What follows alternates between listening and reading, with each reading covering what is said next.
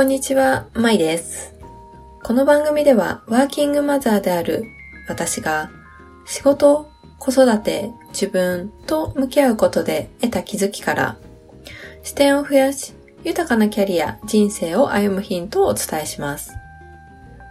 今日はですね、習慣を変えるとはということで、えっと、習慣化コンサルタントの古川さんとの対談を終えてということで、えっと、お話をしたいと思います。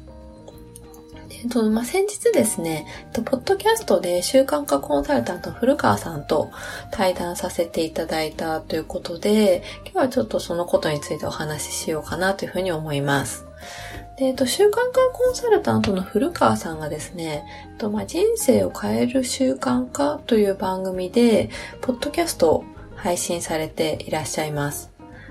その中で、まあ、ご縁がありまして、えっと、ゲストにご出演させていただきました。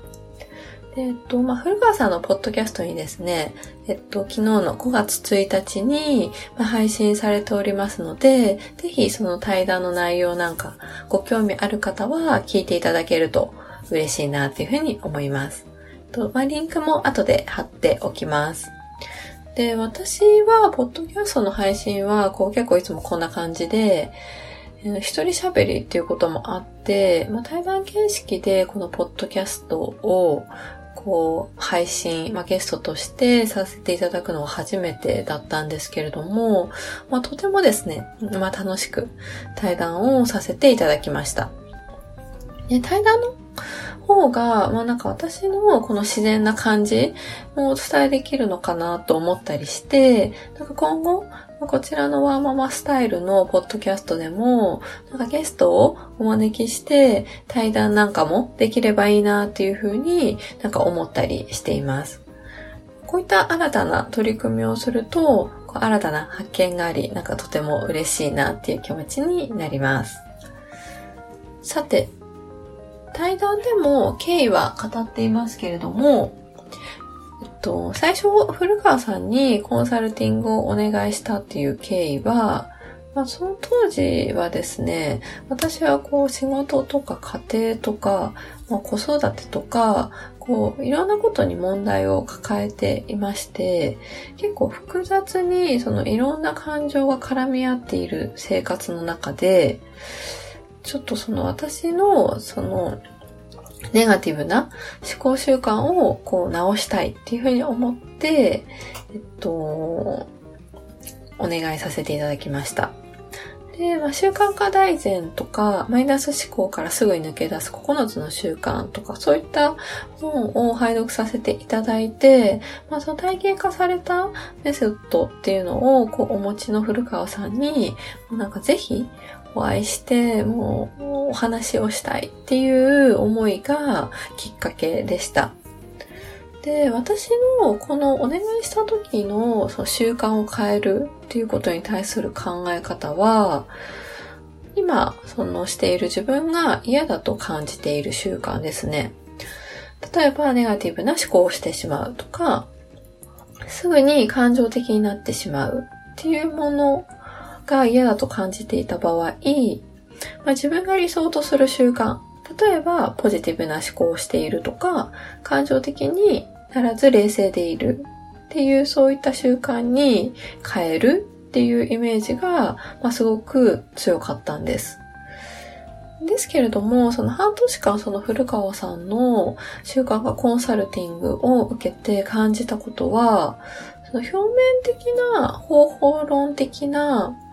まあ、アプローチというよりは、その、本当に自分自身を深く知っていくプロセスっていう風なことであって、その、私としては、その自分、本当の自分に、まあ、帰るっていう表現が正しいかわかりませんけれども、なんかそんなプロセスだったような感じがしました。で、そして、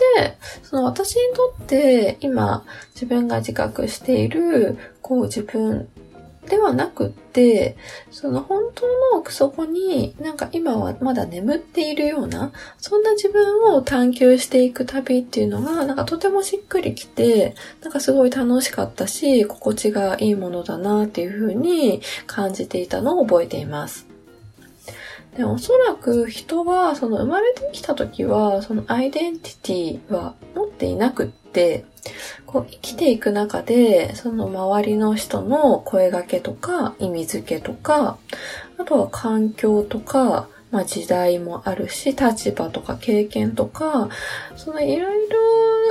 ある中で、えっ、ー、と、感じ取って学び取って、その形成、自我を形成していくんじゃないかなっていうふうに思います。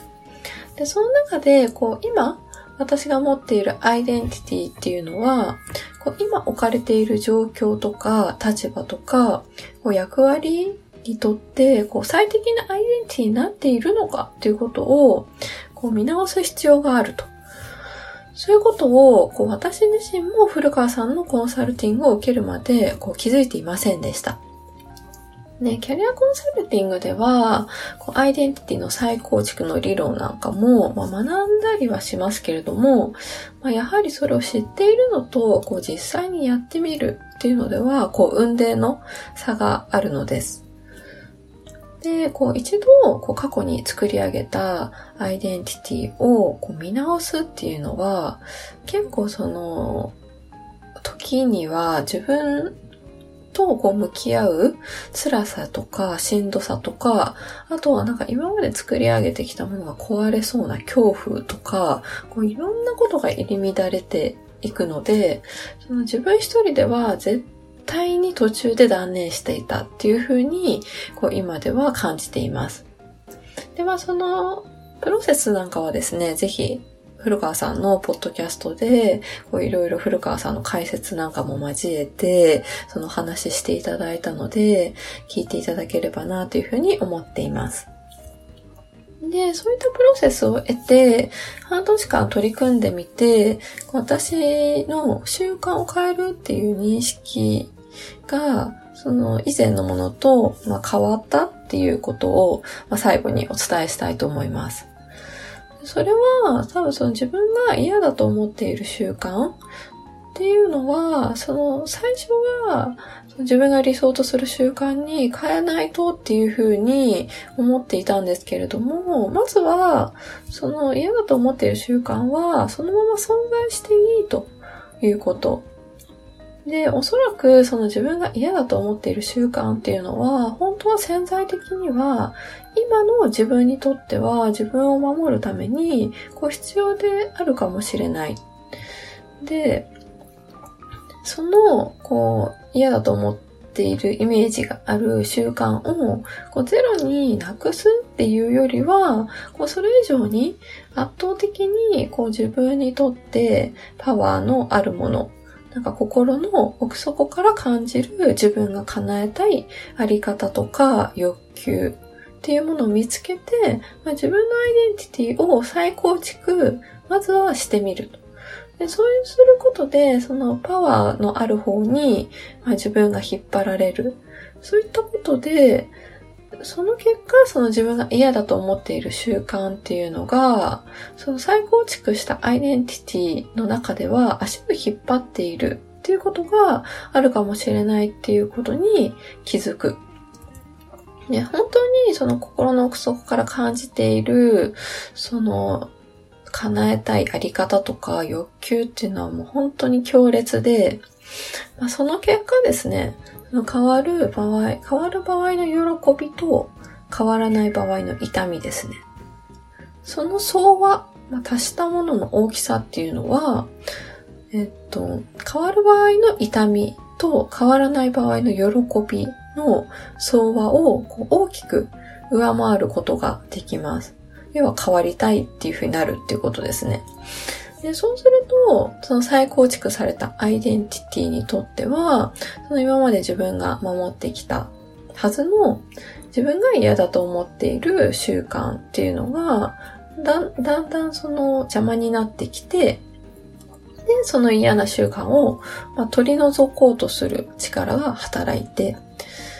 で、それがこう徐々に積み重なって、こう自分が嫌だと思っている習慣がこうなくなっていく、取り除かれていくっていうような、なんかそんなプロセスを、なんか古川さんから学ばせていただいたなっていうふうに思っています。で、古川さんの、その、なんか習慣に対する思いとか、愛っていうのは、もうすごく伝わってきて、なんかその本当に心の底からワクワクを感じながら生きていらっしゃる。で、その生き方に、その、私もなんかすごく影響を受けて、こう魅了されて、なんかずっとその背中をなんか追わせていただきたいなっていうふうに思っています。古川さん、本当にどうもありがとうございました。今日はですね、この辺りにさせていただきたいと思います。えっと、ツイッターやブログもやっておりますので、ぜひそちらからご感想とかご質問お待ちしております。それでは最後までお聴きいただきまして、本当にありがとうございました。